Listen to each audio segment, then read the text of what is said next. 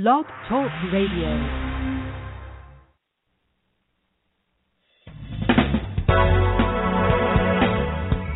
Hello, and welcome to Pure Hope with your host, Reverend Janice Hope Gorman. Hope is the name the angels gave Reverend Gorman. Help open planetary eyes. And that's what we hope to do on Pure Hope. Thank you for joining us.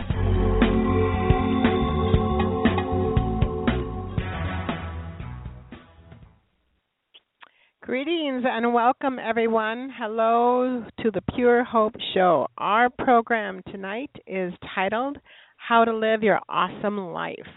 And we have a wonderful woman on our show tonight uh, who has blessed us by doing our show as a pre recorded program because she's a busy, busy woman.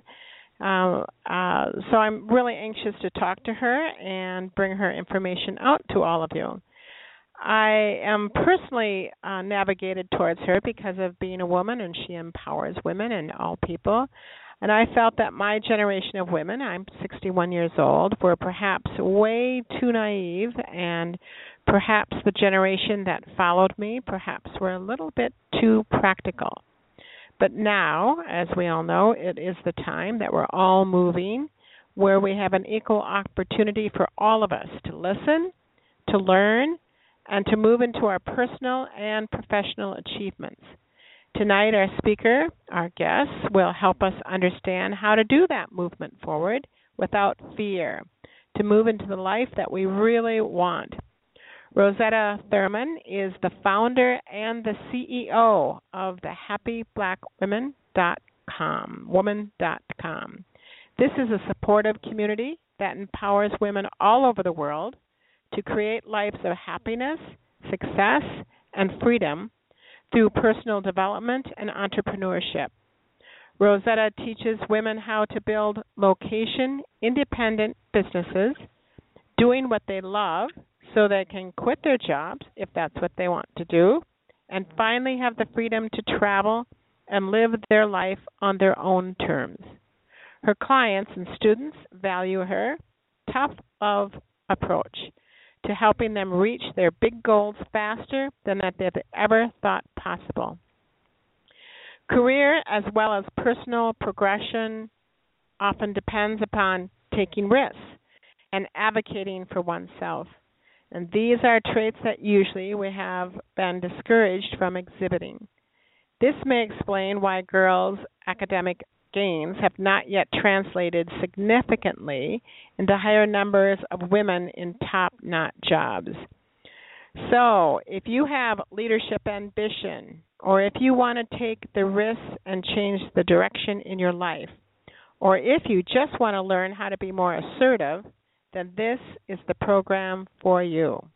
And as you listen to this program and you think, man, I wish Carol would have listened to this program, or I wish Susan would have listened to this program. I want you always to remember that it is always in our archives waiting for them to listen to.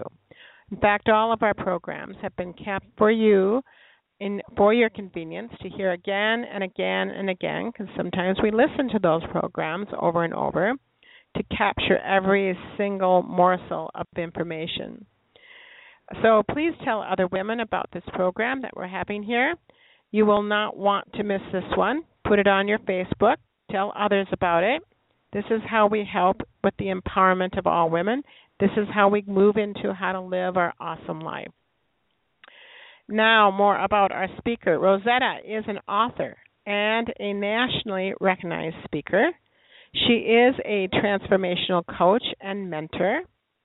She has been featured in numerous media outlets, including Jet Magazine, Black Enterprise, Essence, BBC London, the Atlanta Journal Constitution, and Forbes Women.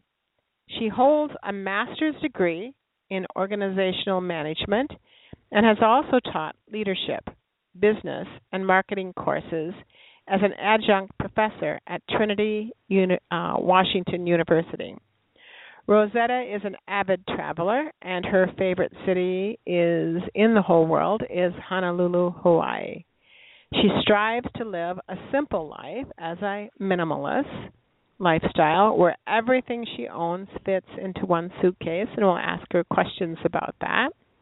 And when she's not writing or teaching, this is what I love perhaps about her the most. Rosetta enjoys good food, good music, and good bourbon, preferably all at the same time. So help me all all of you to welcome to our program tonight, Rosetta Thurman. Hi Rosetta, how are you?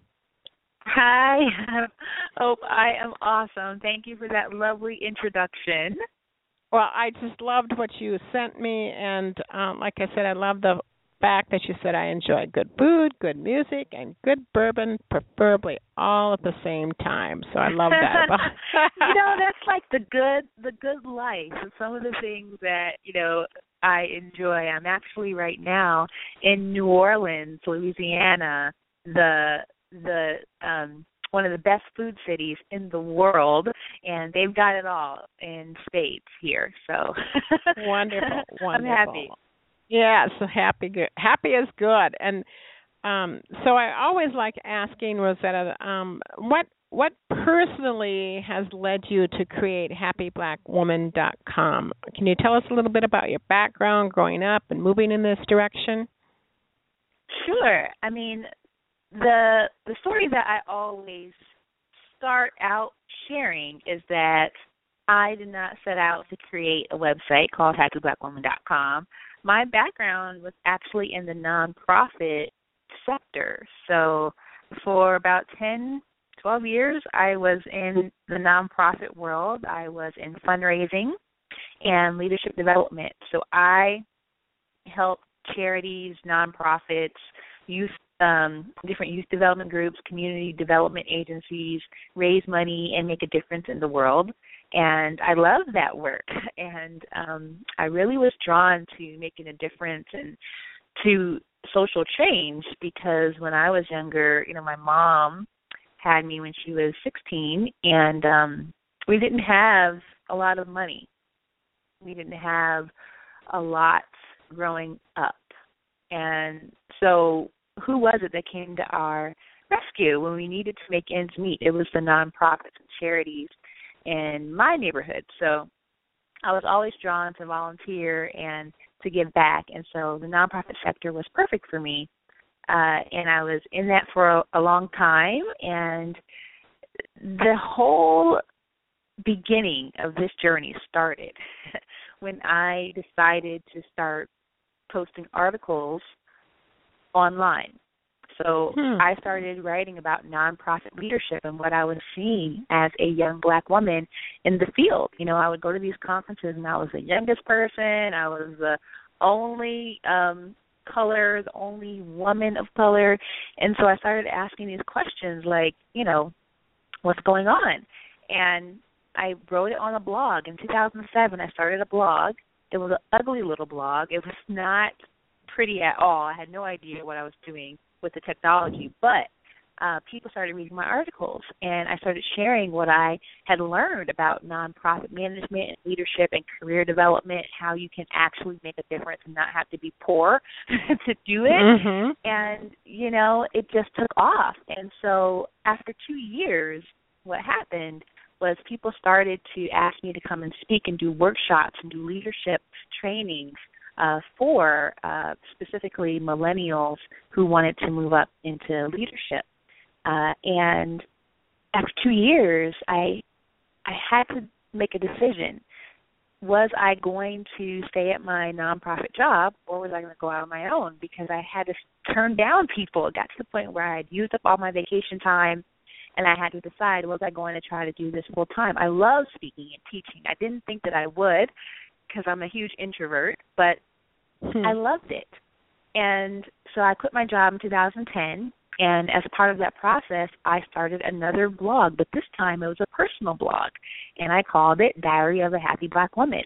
And hmm. that was the place where I wrote about my journey of what it was like to transition from being a full time, nine to five employee at a nonprofit to working for myself full time.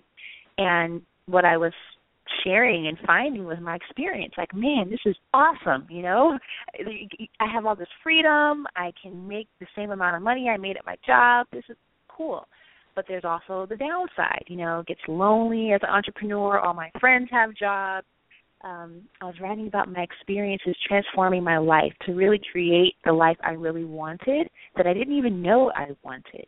And that's where Happy Black Woman came about. So um, what happened was a community started to form around that blog of other women who wanted to quit their jobs or were in that same space and they were also um transforming their lives. I had cut off all my hair and I started wearing an afro. It was a real period of uh, liberation for me. And so other women who were in that transformation phase started reaching out I started hosting happy hours in Washington D.C. and really the rest is history. Over the past 5 years we have grown from, you know, a few readers to, to uh, 20,000 email subscribers and uh several live events every year. Our last one we had about 100 women in Atlanta.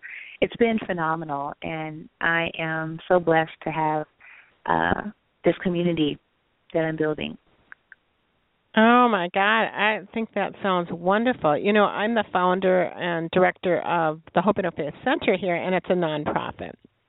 Mm-hmm. So it's so wonderful to hear your story about you know who came to the rescue when you were um being raised and who came to the rescue when you needed help and so what is even more powerful is what I hear um, from that answer is how you were brave enough to take a risk to even move from that to help empower other people. Um, so, do you work with men and women? Um, primarily women. I mean, um, through Happy Black Woman, my mission is to help women create their ideal lives through personal development and entrepreneurship. So primarily because I'm a happy black woman, my clients are black women. But mm-hmm. with our um online courses and live events, we have several men who have been a part of our community um, and taken my, our courses. So on the personal development side, I teach about uh, goal setting and um, staying on track with the visions that you have for your life, resetting your life after you've had a setback or you've been in a rut, and those attract um, men, women of all races. And then um, on the entrepreneurship side, we have programs to help people launch their business, to um, start their own blog, like I did, uh, and uh, you know, become a professional speaker, just like my experience started out. And you know, majority is black women, but we have lots of different people in that mix as well. Mhm. Mhm. Great, great, great. Well, I noticed and you had talked to me about your website and that you had written um, a couple of ebooks. And the first one that I'd like to talk about is your free mapping workbook at happywoman.com. Can you let the, our mm-hmm. audience know what this workbook is about and how you decided to put it out there? Yeah, I mean, this um, the life mapping workbook is a free resource that I have offered for the past three years, I believe on uh, happyblackwoman.com. Actually, you can get to it directly if you go to lifemappingworkbook.com. You can get it, and it is a 15-page uh, workbook that helps you pretty much figure out what the hell you want to do with your life. Love and, it. Uh, it's it's really for those people that because what I what I do is I listen to my audience. I listen to people from when I first started the blog in 2010 what are the comments I was getting? What are the questions I was getting? And a lot of the women who were writing in were at a place in their life where they don't know what they want anymore. Um, you know, they've maybe been in a marriage for a long time or they've been taking care of kids for a long time and now their kids are out of the house, maybe they got divorced. Um, maybe they are, have just been in a rut for a while and they kind of lost a sight of their vision um, maybe life kind of knocked them down and mm. um, they find it hard to um, dream again you know so mm-hmm. i created the life mapping workbook for myself back in 2007 really when i was trying to figure out what the hell i wanted to do with my life and I thought, you know, if it was if it was good enough to help me, then it's probably going to be good enough to help my readers. So I again, I just put it together. It was not pretty. I just tried to, you know, show people the process that I mm-hmm. take um, myself through, and it's basically looking at the seven key areas of your life, and that is uh, lifestyle and fun, career and work, money and finances, health and wellness, um, uh, love and romance, family and friends, and personal growth and spirituality. So those are the seven areas that I look at every single year to ask myself, you know, what what is it that I want each of these parts of my life to look like? And once you're done um, looking at that and visualizing that and writing it down in the format that I give you in the life mapping workbook, you um, you know you can you have a map, you have a roadmap for your ideal life. Nobody else can give you the roadmap. That's what I've learned. You have to create it for yourself, and it's not some complicated process. I use this process with myself, with my mom, with my sister, and now with you know thousands of women all over the world and men who um, you know they sneak in from time to time, mm-hmm. and we love them. But the process works for everybody. It's really just uh, sitting yourself down, um, and there's an audio that also comes with it where I walk you through each of the seven areas to really encourage you to dream again. It's okay to give yourself permission to hope. Wow. Wow, that sounds great. That sounds good. And it's free, everybody. I always tell everybody, you know, it's, it's wonderful. Totally free. And it's pretty yeah. now. we had it redesigned. it's so pretty. You can print it out in color.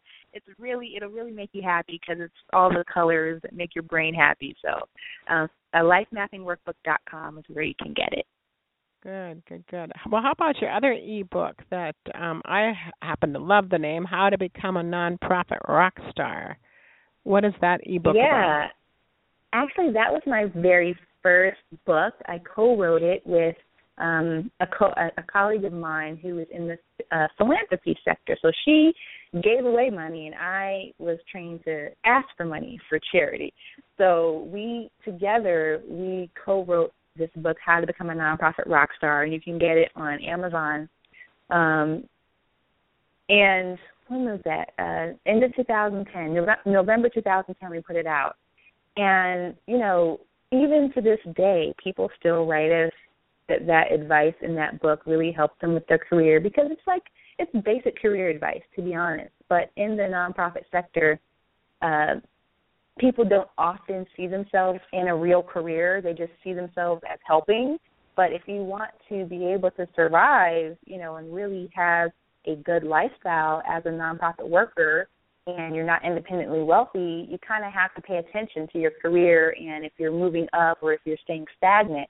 So that book has 50 ways to accelerate your career, and there's um, really practical stuff like joining the board and building a brand so you can become more visible in your industry, in your community, so that you can um, be called upon for leadership, be called upon for promotions and raises, things that people very rarely ask for in the nonprofit world.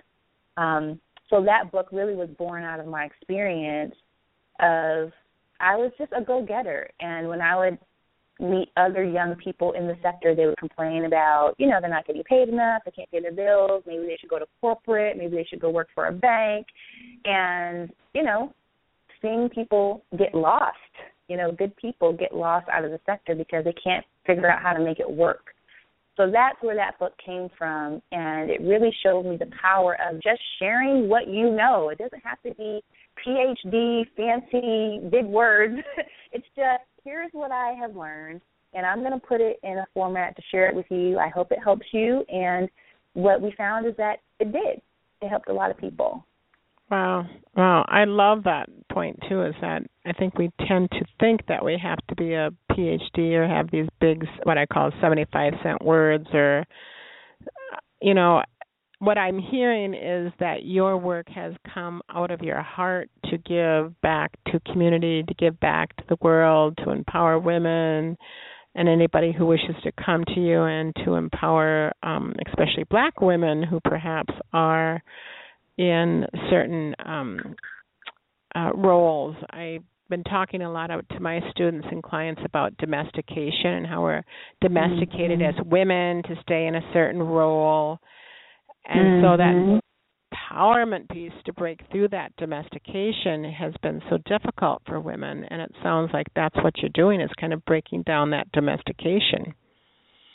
Oh yeah. I mean i never heard it put that way but it's it's a huge um hurdle to overcome because here's what i believe. I believe that you can do anything you want with your life and no one can stop you but you and Correct. I believe that wholeheartedly because I did not come from the best background and I did not come from money or, you know, I was the first person in my family to graduate from college.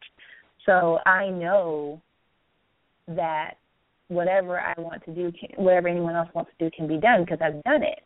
And the hardest part is helping other women see that because we have been put in these different roles. Like if you can just, you know, graduate from college, get a husband, have babies, that's it.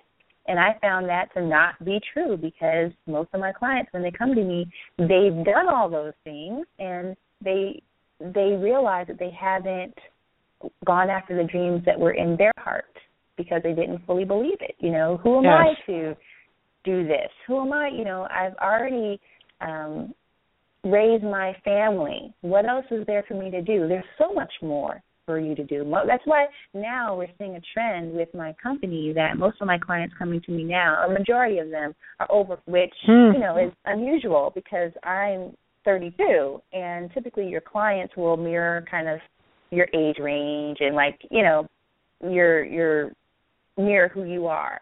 But what I'm hearing and what I'm finding is that women who are you know even in the other, in the second half of life are looking at it and saying, you know, I don't want to be domesticated anymore. I'm ready to break out. I'm ready to create the life that I've always wanted but have been afraid to. Yeah, that's what I love about working with women is because they are breaking out of that domestication and they're saying, ah, you know, I just want out. I want to really pursue mm-hmm. a life that's that's authentically who I am, and that's why I uh, we titled the show "How to Live Your Awesome Life" because we all have that opportunity to live an awesome life if you want to. So, when I was reading your website, um, and when I had a small but delightful opportunity, remember I I uh, spoke to you for a little bit and was inviting you mm-hmm. on the Blog mm-hmm. Talk Radio show for me, the reason why I invited you on the show is because I was impressed by your strength that I heard in your voice. I was um, impressed by your credentials of being the founder and the CEO of your own company. And what I what I love doing, what I personally am doing now at the age of 60 that I love connecting to strong and powerful women who don't think they're broken anymore. They think that they know that they're strong and powerful so it makes no sense to me that women don't have at times each other's backs and I see that a lot. I see mm. them competing against each other. And so do you find that in your career? Are you finding that with your students? And if you do, can you just say a few words about women helping women and how important that is at this time? You know, this is like a whole. This could be a whole show in and of itself, really. Yes, yes, uh, yes. But I really, I, I call back always to you know what have we been socialized to believe about ourselves because there are incredible women doing incredible things, and I'll use a very trite, common example that everyone would know, and you know the example of a powerful woman, and that's Oprah and it's a it's even more powerful for me because she's a black woman and she did not have an easy childhood and background. So she came from pretty much, you know, nothing to like she is one of the most powerful women in the world.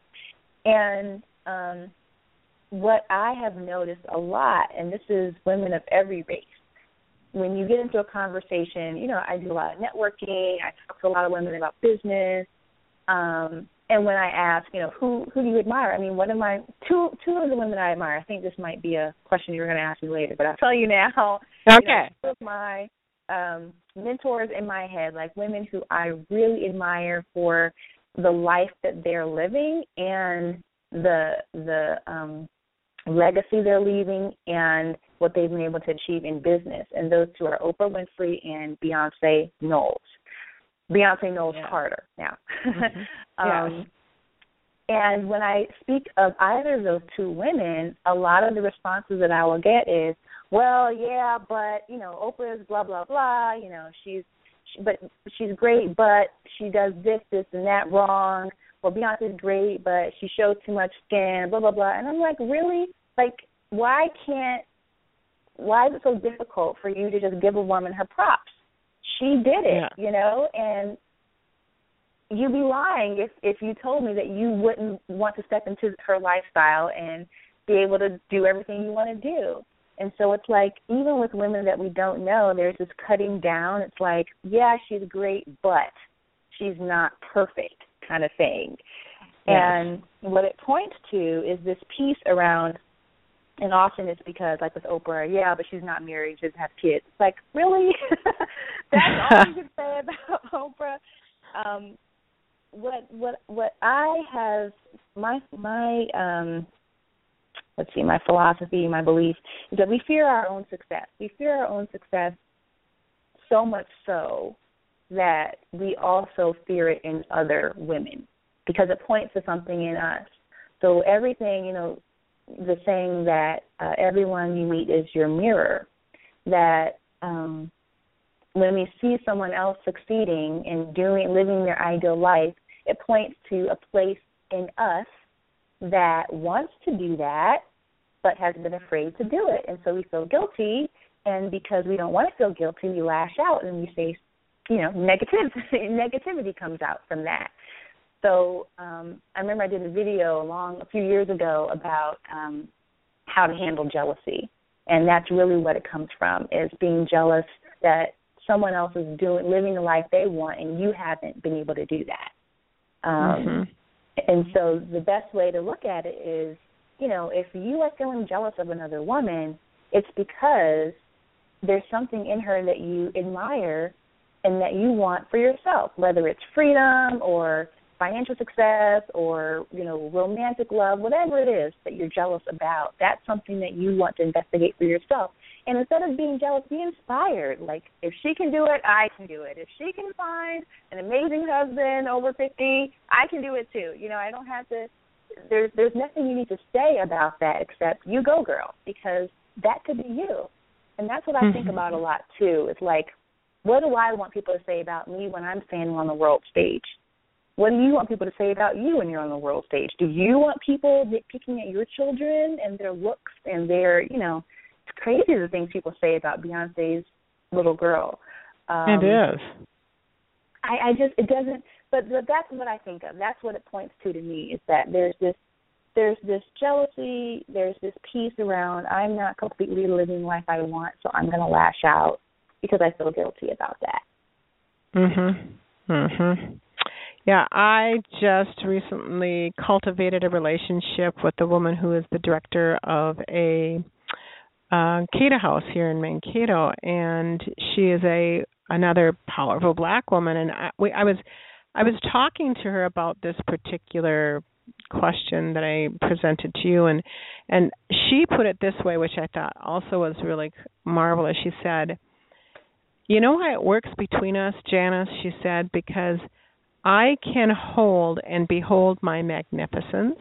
And she said, "You can mm-hmm. you can behold your magnificence, and so then we can mm-hmm. behold each other's."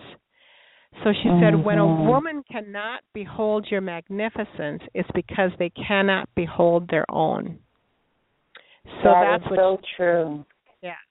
And so I just think it's time for women to behold their magnificence so we can just behold each other in this magnificent and and I've never met a woman who wasn't magnificent. I met women who forgotten they were magnificent, but I've met many Mhm. women I haven't met a woman who wasn't magnificent in many, many, many, many ways, in many ways.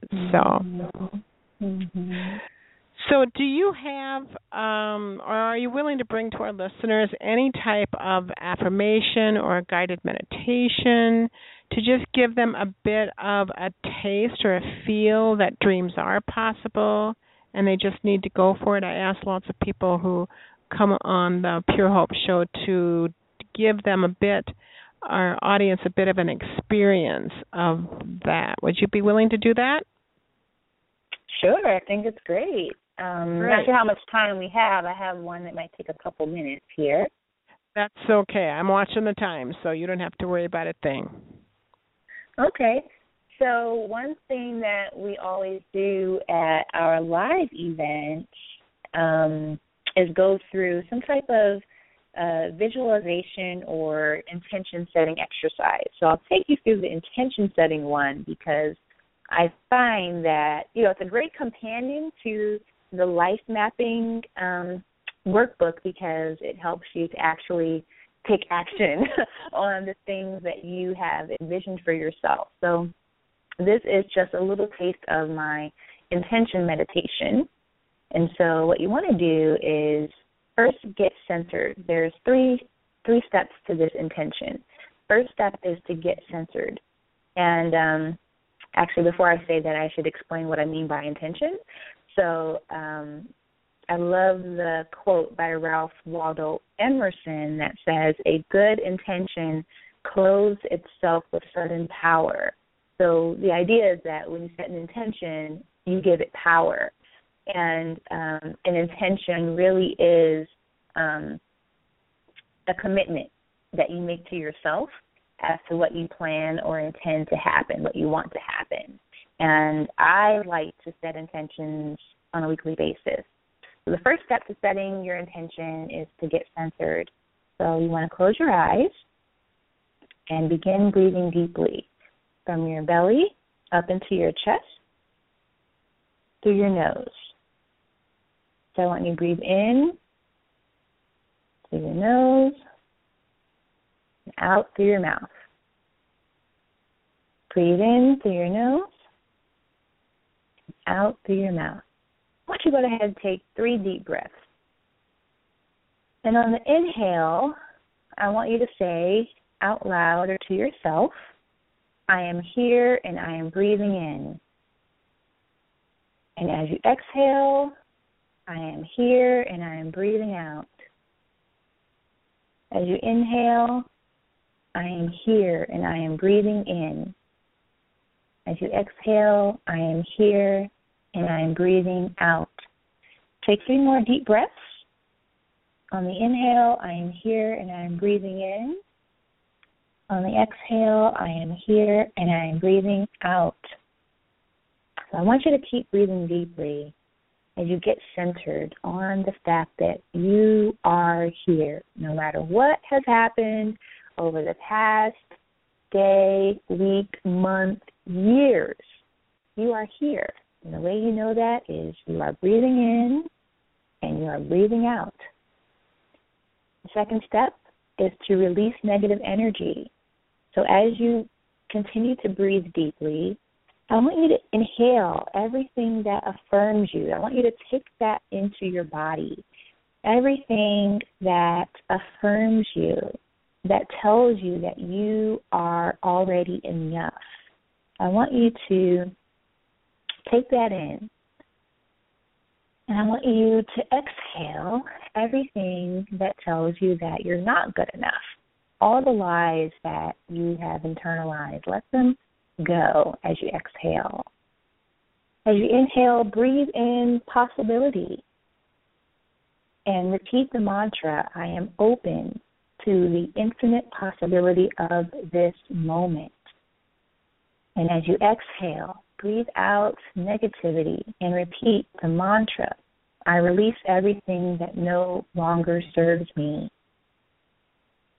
This is how we release negative energy, negative thoughts and beliefs that are not yours. This is why you can let them go. The third step is to set your positive intention. And as you continue breathing deeply, on the inhale, I want you to listen to your deepest desires for this moment.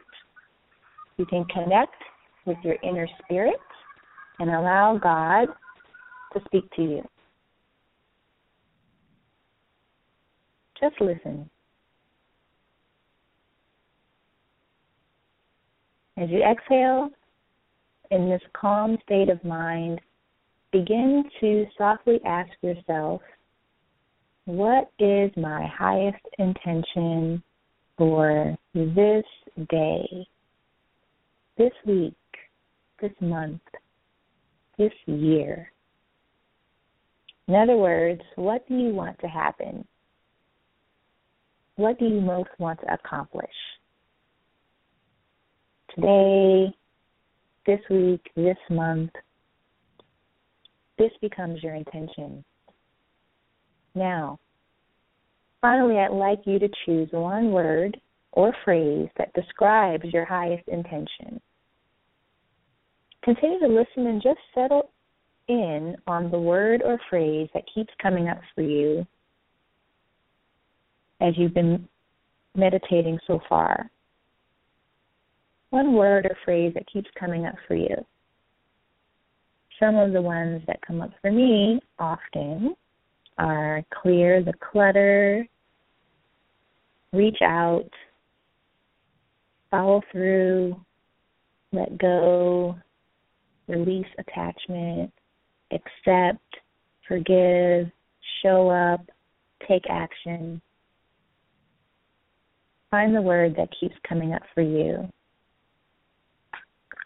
Now open your eyes and write it down.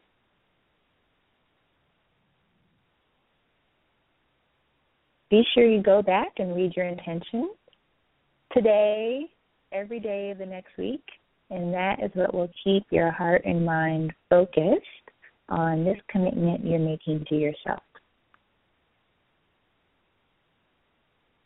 And so it is. And so it is. Thank you. Thank you for that. You're welcome. So, I'm going to ask you a question about how do you get to the point where all of your belongings can fit into one suitcase? And I'm sure that's a chosen lifestyle, but how did you get to that point where you've just mm. chose this lifestyle of, of a minimalist? Well, it does stem from intention.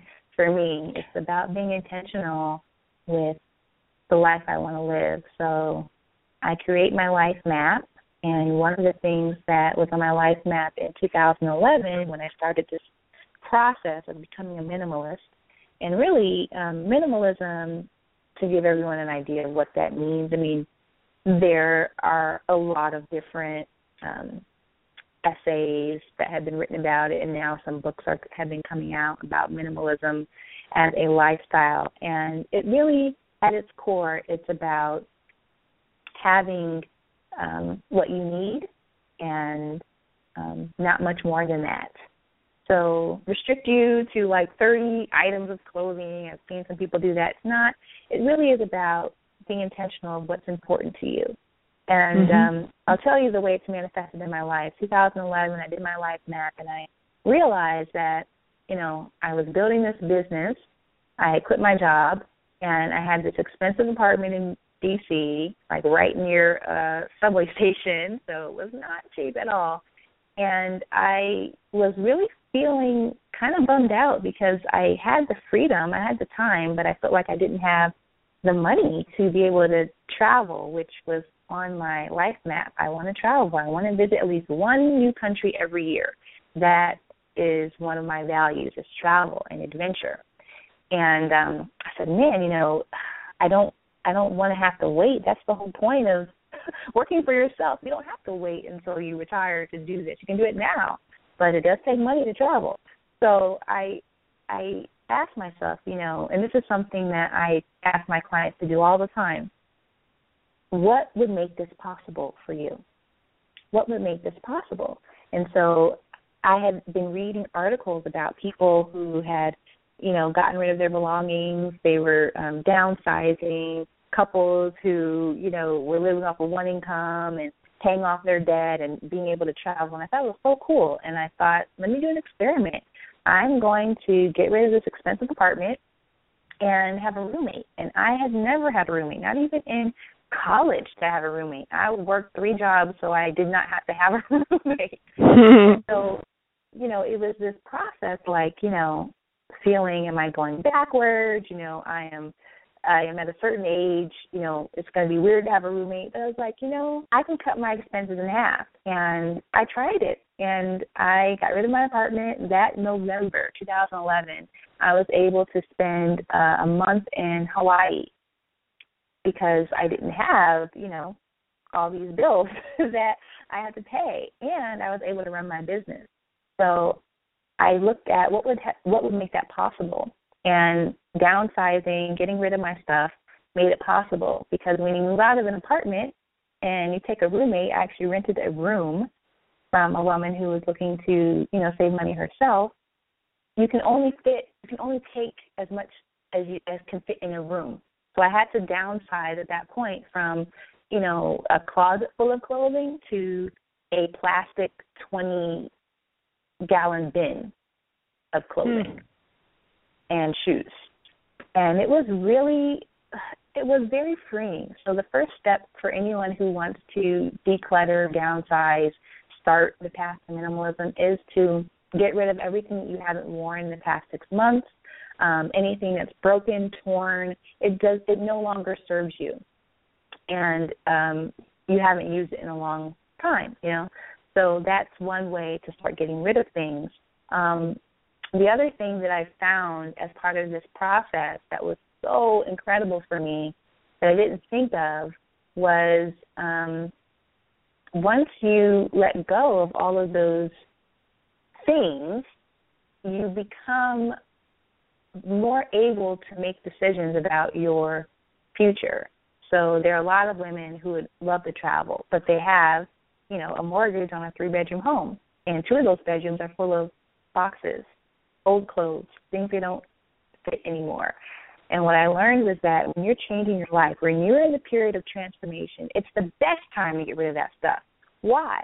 Because the new you does not need all those things that the old you used to need. You're becoming mm-hmm. a new person, so you don't need your old things. And I found that my one of the reasons why I believe that my transformation happened so quickly was because I got rid of so much of my old life. The life when I was a full time employee, the life when, you know, I had to I had to dress a certain way and present myself a certain way and prove myself and all those things. I let them all go. I let them all go. And um it was totally freeing for me. So that was how I started out and I said, This is an experiment. I can always go back, I can always go get another apartment four years later, I am still living that way. I don't have a lease anywhere. I don't have a mortgage anywhere. I go from place to place. And now it's pretty on the extreme side because as you get rid of things, it becomes easier to get rid of more things. And so I realized that, man, you know, I can travel, but I don't want to have to carry around like three suitcases. So for practical reasons, I um, consolidated to try to fit everything into one suitcase and one that can be carried on the plane so that I don't have to risk my luggage being lost. Um, wow. From checking it. Yeah. Wow, I'm very impressed. I think maybe that's why all these little tiny houses are coming up, you know. People mm-hmm. are really are trying to declutter, let go of things that don't serve them anymore or um or like you said, we keep um things that are ripped, things that are torn, things so I think more and more people are getting on the bandwagon of decluttering, decluttering, decluttering, decluttering, and and slowly moving into uh, a more minimalist type of lifestyle. So. I mean, so, it's very radical for Americans because we're like, very. bye, bye, yeah. bye. You know, our identity is wrapped up in how much stuff you have in your house, how new it is. So you have to, you know, replace things. And, and it's just I think it serves. I have my own thoughts about um, the agenda for that, you know, like this is how our world goes around. Like you have to keep buying stuff. Everyone stays in business, you know. It, it there's an intention to if you just watch commercials on TV, you get what I mean. Like nobody Mhm. needs uh, you know, four cars for like two people. But Yes. if you allow yourself to to really start to believe that you're not successful unless you do, a lot of things begin to happen. And if you were to lose your job, you know what some of my clients have realized, and that's how they find our community, is they've been living their life on autopilot, and they are pretty much working to to pay for the house or condo that they have, but they don't get to enjoy it. So they have to work from nine to five, and they may even commute one to two hours, depending on where they live, to get there. So pretty much twelve hours, up to twelve hours of their day Mm. spent like getting to work, going to work, coming home, just to pay for all the stuff. Yeah, their house looks nice. They have the most beautiful furniture in there, top of the line appliances. But when do they even have time to cook? When do they even Yeah. have time to sit down on their expensive couch and watch a movie? You know, it doesn't make any sense when you break it down that way. And so I always encourage people is if there's a room in your house that you're not using, it's full of boxes, you can you can cut your expenses by a third. If you get rid of the stuff in there, you can rent out the room or get a cheaper apartment or house. Hmm. Yeah, that's a great thing. I think also that comes from that domestication again, thinking that more Mm. That somehow more is better or I don't know because I see that as well. People buy, buy, buy, buy, buy, buy, buy and like you said, work, work, work, work, work and never I just told somebody today, one of my clients, that you know when God created this as a playground and sent his children to play on this on this Mhm. playground on this earth and most people are not playing on the playground they're working working working working so Mm-hmm. so so i also liked it when it said that you do tough love on your clients and students to help them um reach their big goals faster than they've ever thought possible so what does that mean when you do this for your clients? Do you show them tough love? Do you have them be responsible? What is that tough love? Yeah, I I um it's not always a popular topic um in our industry. I mean, there are a lot of ways that that you can help someone or think that you're helping someone. Um as a coach and a mentor and a trainer, a teacher, a speaker, all the different things that I've done to help other people change their lives, what I've found is that um, a lot of people enjoy being inspired, but inspiration is not enough for you to change your life. Because you read a great book and you're inspired, but in order to really have a transformation in your life, um, you have to take action in some way you have to take make some behavioral change. And so what I often find is that, you know, my clients they are inspired and they keep being inspired over and over again, but that inspiration is not translating to transformation. And it's because they need someone to say, you know what? You keep saying that you know you need to declutter, but when are you going to do it? What are you going to do this week? What are you going to get rid of in your house this week to declutter? and holding them to that from a place of love, but also recognizing that we could we could have we could hold hands and sing kumbaya every day. But at the end of the year, like if you're gonna be at the same place in a year, that's not that's not what I'm here for. I'm not here I I can make you feel good, but I'm not here to make you feel good. I'm here to help you change your life. And to change your life, you need to take action. You need to do some things that you've never done. And um, so one of my clients, we I love her, she loves me. One of her nicknames for me is a pit bull in heels. and I say, you know what? I am the happy black woman, but happiness begins with truth. And if I love you, I need to be able to tell you the truth. And the truth is that you know, for instance, if you want to build a profitable business, I can't you can't just do you can't just do a meditation every day and your business is going to grow. You've got to take action every day so that mm-hmm. you can have the life that you want. And so that's what I mean by tough love. It's like I I love my clients, I love my students, but I'm also the one who comes in and says, um, "Did you write your blog post for this week? Did you go to a networking event this month?" And hold you to that instead of just encouraging you all the time and not requiring you to do any work. So do you coach mainly like over the phone then? I, I think that's how most mm-hmm. coaches work. So do you have that? Mm-hmm. Okay. Mhm. Okay. Yeah, phone so is um, the main way. Um, we also have live events. So I'm actually hosting 12 of my clients here for a retreat, three day retreat here in New Orleans. So we do a lot of in person work at our events and it goes so much deeper when you're in person. But of course, we can't meet in person every week. So, you know, right. in between our in-person retreats, we have phone coaching. Hmm. Hmm. So, how does your spirituality been a part in your journey into the woman that you've become and the woman that what you're doing here upon the planet? How has your faith or your religion or spirituality been a part of this journey?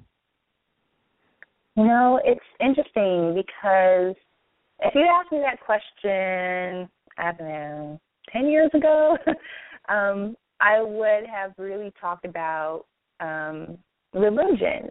But over the past 10 years, really what I found is that um, I really relate more with spirit, the word spirituality versus organized religion. In fact, on my um, Twitter profile,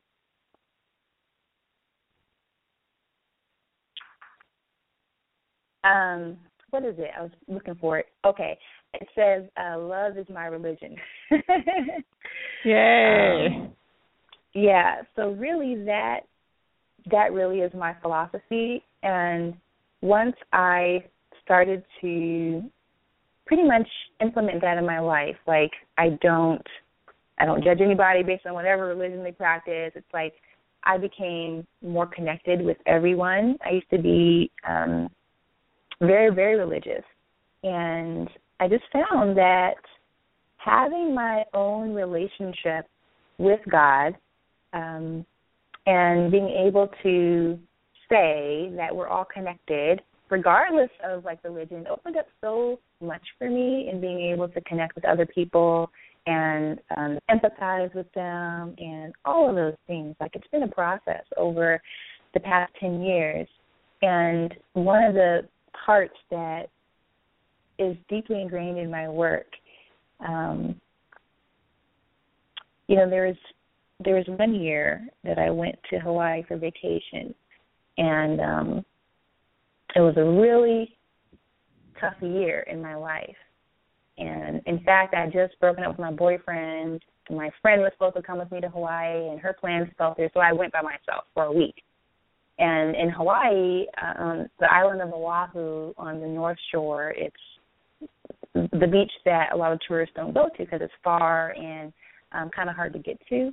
So I was out there on that beach, and um, one of the things that um, was weighing on my mind that year, I had just turned was it 25, and it was the same year, the same age that my father was when he committed suicide. Mm. So that whole year, I was just kind of like, intellectually, I knew that suicide is not necessarily hereditary; it's an action that you take. But in my mind, I kept um, kept saying, you know, I could be dead by now. I could be, you know, dead by now. And that day on the beach, I was just thinking about my father and different circumstances. What if things have been different? And was that going to be? Was I going to live to be 26? Like all these things. Um, some people call, you know, maybe I was in quarter life crisis. You know, you turn that age and trying to figure out what am I here for and all of that. And it was that experience on the beach, really being alone out there. It was the sun was beaming down, the waves were crashing. Um, you could look out and see the mountains the sky was completely blue and all of a sudden i i hear this wasn't like a voice. It was like it was like a knowing. And um what came to me that day was you could be dead by now, but you're still alive. And that means that you still have work to do. There's still work mm-hmm. for you to do. And that has been deeply ingrained in my work ever since then because I believe that I am here to make a difference in other people's lives. I believe that is my purpose. Um, and so having that relationship with God and with being able to listen and to be still and be in silence and be in meditation um, helps me remember that over and over because that's it. That's what I always come back to as part of my journey when I say, you know, should I just even like practical things like should I write this blog post? Should I host this event? Should I teach this class? It's like because I'm alive, there's still work for me to do. And it's not like all work is there for me to do, but the work that I'm meant to do is what is unique to me. That I am good at teaching, I'm good at helping people change their lives. I that's where I need to to be. That's what I need to be doing. So that piece of spirituality for me is like what keeps bringing bringing me back. Hmm. That's probably why you said yes to the show as well because you're so busy and i was happy and yet surprised that you said yes to the pure hope show. So um so i thank you in that. Um and we are. That's i think it's time. Yeah how um how can our guests or audience um get a hold of you if they want to connect with you for an appointment or talk to you about um, personal coaching or entrepreneurship how could they get a hold of you? Well, the best place to find me is on my website at happyblackwoman.com, and that's woman singular, so happyblackwoman.com. And um, you can find all of our programs, upcoming events, and you can apply for coaching if you like to work personally with a mentor and a coach that can help you really achieve your goals through personal development and entrepreneurship. And is there any last words that you would like to let our listeners know as we close today? What would be your last words you'd like to give to our audience? I would just like to emphasize something I shared earlier in the show, and that was my belief that you can do anything you want with your life, and no one can stop you but you. Love it. I love it. Well, I just want to take this opportunity to thank you, Rosetta, for speaking with us tonight and for allowing us to hear just a bit of your personal journey. I want to thank you for doing your work, for following your passion, and to bring empowerment to women all around the world. Um, what I have found uh, in this um, session with you is that you are refreshing, my love. again i i find no um so sweet.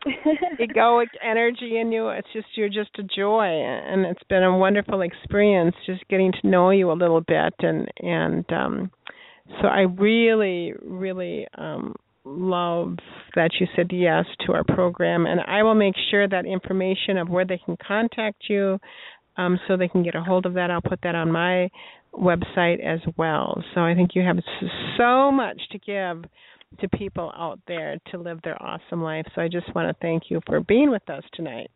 Thank you for having me. I mean, if one person listens to this show, like I know there's more than one listening, but I mean, if just one person listens and like gets that this is the time for them to make a transformation, that's what I live for.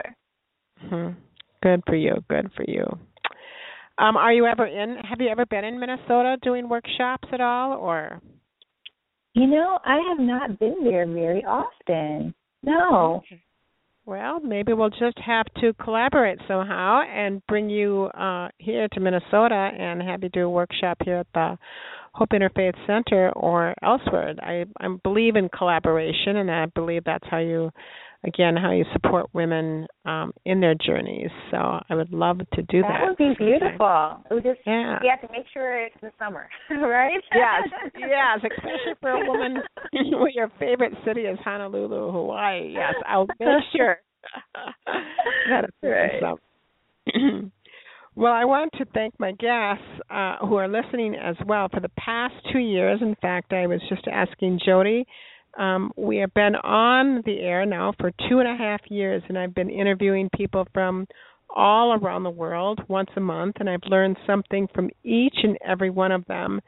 But what I've learned this evening is that Rosetta has a remarkable, remarkable intelligence that can cut through the chase and get you down to business with her clients.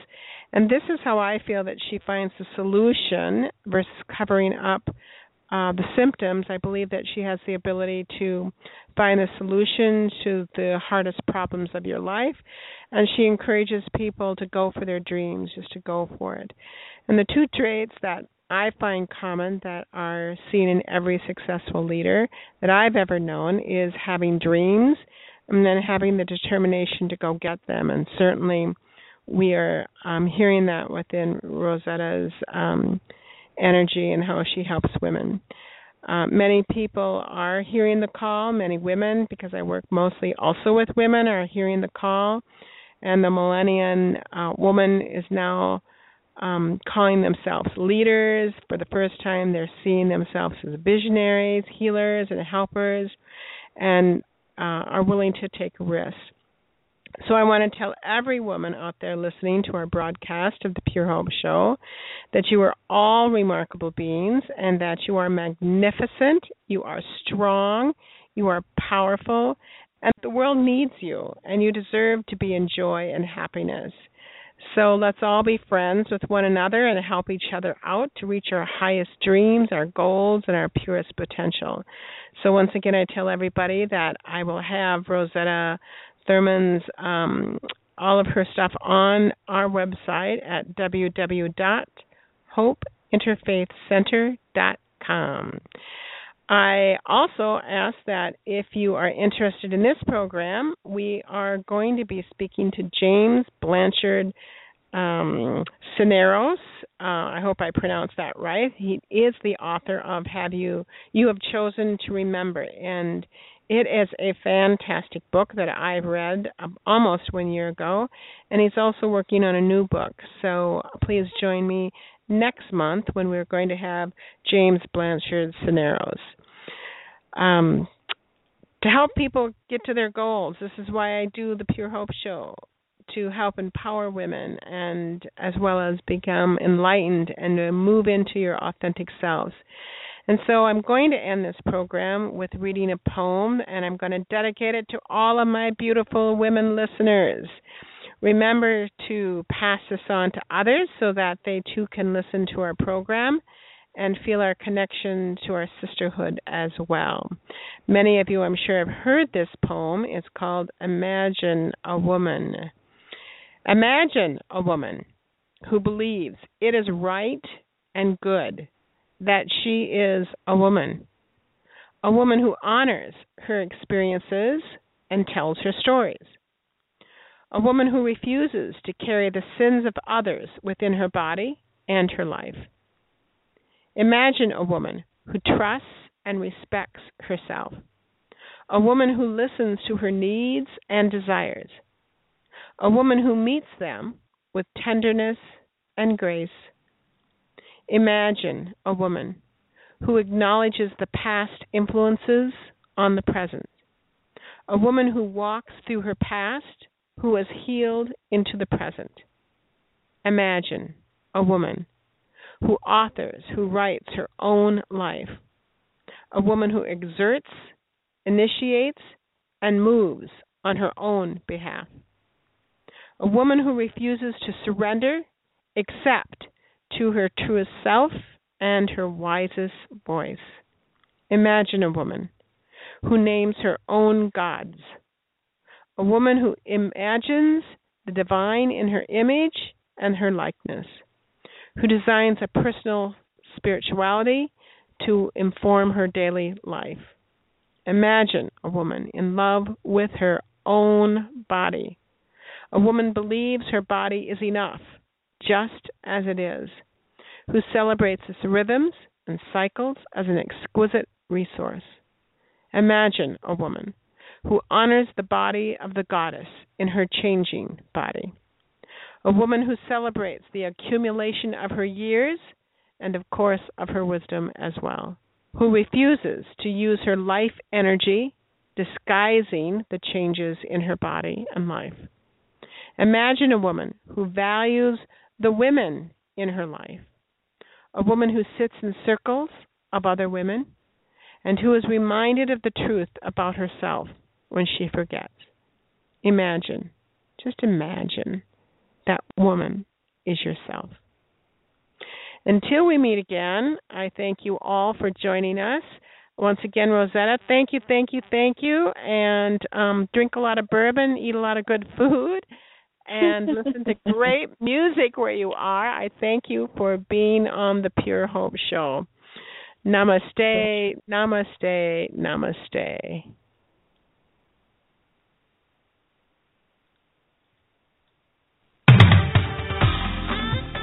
Thank you for tuning in to Pure Hope by Reverend Janice Hope Gorman.